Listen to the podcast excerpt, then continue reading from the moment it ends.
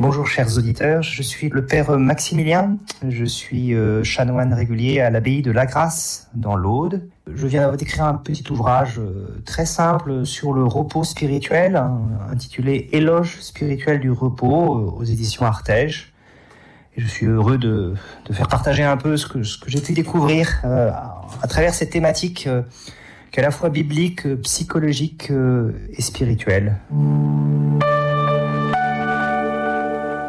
Le Christ, étonnamment, après avoir passé son agonie terrible, hein, où il a il a sué le sang après avoir euh, deux fois être revenu et euh, auprès de ses disciples endormis. La troisième fois et la dernière, quelques minutes avant que, Judas et la troupe arrivent, il s'adresse à ses disciples, donc Pierre, euh, Jacques et, et, Jean. Il leur dit ben, désormais vous pouvez dormir et vous reposer. C'est très étonnant, alors que tout est fini. Dans quelques instants, il va être pris et ensuite subir sa passion il dit à ses apôtres, au moment finalement un peu euh, le plus tragique, eh ben, il est temps de dormir, il est temps de vous reposer. Et c'est vrai que ça, peut nous interroger. C'est la deuxième fois que le Christ parle de repos dans sa vie publique, en tout cas euh, rapporté dans ses évangiles. Et celle-ci est très étonnante. La première fois, c'était euh, en Galilée, au début de la vie publique. Les apôtres étaient partis euh, faire de l'apostolat, prêcher, il revenait euh, auprès du Christ, il n'était pas loin du, lac de Tibériade, et Jésus euh, les rassemble autour de lui. Eux sont tout excités, euh, très heureux, un peu fiers aussi. Et au lieu de les écouter, tout de suite, il leur dit, venez à l'écart et allez vous reposer, ou prenez un peu de repos à l'écart avec moi. Une sorte d'appel à la, au calme, à l'intériorité, au, recentrage, alors qu'ils étaient pleins d'exaltation et, et suite à leur mission. Beaucoup de, pères de l'Église ont essayé de, comprendre ce que signifiait cette, phrase un peu paradoxale. Hein. Alors que la tragédie commence, il est temps de se reposer, il est, temps de dormir, alors que justement, c'est fini, on ne va plus dormir, on va plus se reposer. Donc les, les pères de l'Église, ont, certains ont donné des interprétations spirituelles. Il me semble que la, la plus belle, la, plus claire, c'est celle que, que donne Saint Hilaire, Saint Hilaire de, de Poitiers, qui dit d'une certaine façon, je cite, après ces prières multipliées, après ces démarches répétées, le Christ bannit la crainte de l'âme de ses disciples et il leur rend la sécurité et les invite à prendre du repos.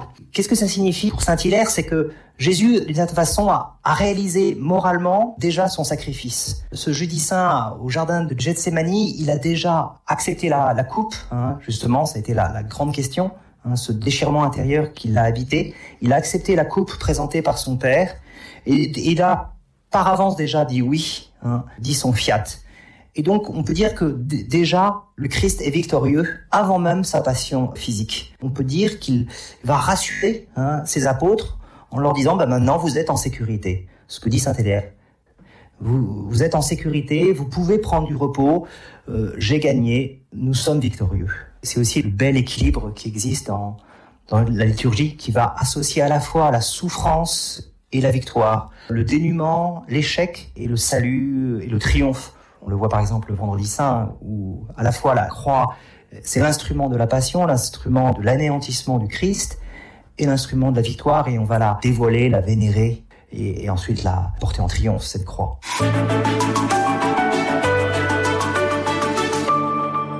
crois vraiment que la semaine sainte est l'occasion à la fois d'un rapprochement avec le Christ qui souffre et qui va être victorieux, et un recentrage sans tension, hein, mais avec attention. Et c'est bien cela le, repos.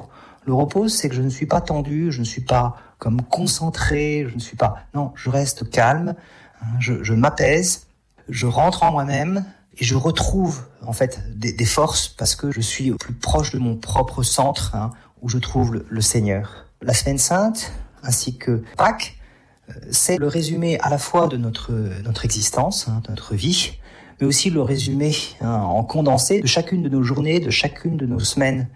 Et c'est pour cela que l'Église tient tellement cas hein, du dimanche, hein, du précepte dominical, qui est la journée du repos. Ce repos dominical va comme orienter, irriguer notre semaine, et ce repos dominical, on peut le reproduire chaque jour par un repos plus personnel, plus intime, à travers la, la prière seule, ou l'oraison, ou l'adoration, hein, que l'on peut prendre chez soi. Et donc, euh, toute notre vie est finalement un renouvellement de, la Pâque, hein, un renouvellement d'une certaine façon de la Semaine Sainte et de la Pâque. L'entraînement pour, pour la Semaine Sainte, c'est ouvrir notre cœur et le tendre, hein, l'ouvrir, le, l'orienter par le désir. Et ça, pour le coup, c'est vraiment euh, l'école de Saint-Augustin qui nous y invite. Hein, ouvrir notre désir à cette rencontre.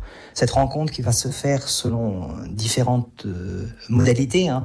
C'est la rencontre du, du jeudi saint, du, du Christ eucharistique, la rencontre de la nuit du jeudi à vendredi avec l'heure sainte, la rencontre ensuite du Christ crucifié, hein, avec bien sûr le moment solennel de la mort du Christ à, à 3 heures, puis ensuite, ce, cette rencontre qui est une rencontre toute de désir avec euh, la Vierge Marie, hein, la rencontre de, à travers son attente jusqu'à la, la, vigile pascale et la résurrection, et qui sera la rencontre par excellence. La confession, le sacrement de pénitence est vraiment un, un lieu de rencontre et de préparation. Étonnamment, lorsque nous allons communier, nous allons rencontrer Jésus parce que nous sommes nous sentons prêts, nous sommes en, état de, de, de, grâce et d'accueil. Mais pour bien réaliser cette, cette, rencontre, il faut faire une rencontre qui est un peu une rencontre en creux, d'un autre côté, euh, à travers nos fautes et nos misères. Et le Seigneur à la fois se réjouit de notre rencontre eucharistique, mais il se, jouit, se réjouit aussi de cette rencontre euh, à travers le, euh, la pénitence. Tellement il est comme, j'aime bien cette expression, comme prisonnier hein, de nos péchés et de notre liberté. Il ne peut pas agir sur nous tant que nous n'avons pas humblement hein, confessé nos fautes. Et, et, ainsi, il va nous rencontrer par ce côté-là de nous, hein, qui est nous, constitué de misère et de péché. Mais là aussi, pour lui, c'est une, une, grande joie de pouvoir exercer ainsi sa miséricorde. Les, les paroles du, de notre Seigneur, on les trouve, du Christ, on les trouve dans les évangiles, hein, et en particulier dans Saint Marc, hein, qui a évoqué cela. Sinon, l'ensemble de, la thématique a été développé dans, le petit livre que, que j'ai cité, hein, donc euh, Éloge spirituel du repos. Chers auditeurs, je vous souhaite une belle semaine sainte. Je reste bien uni à vous depuis mon abbaye de la grâce.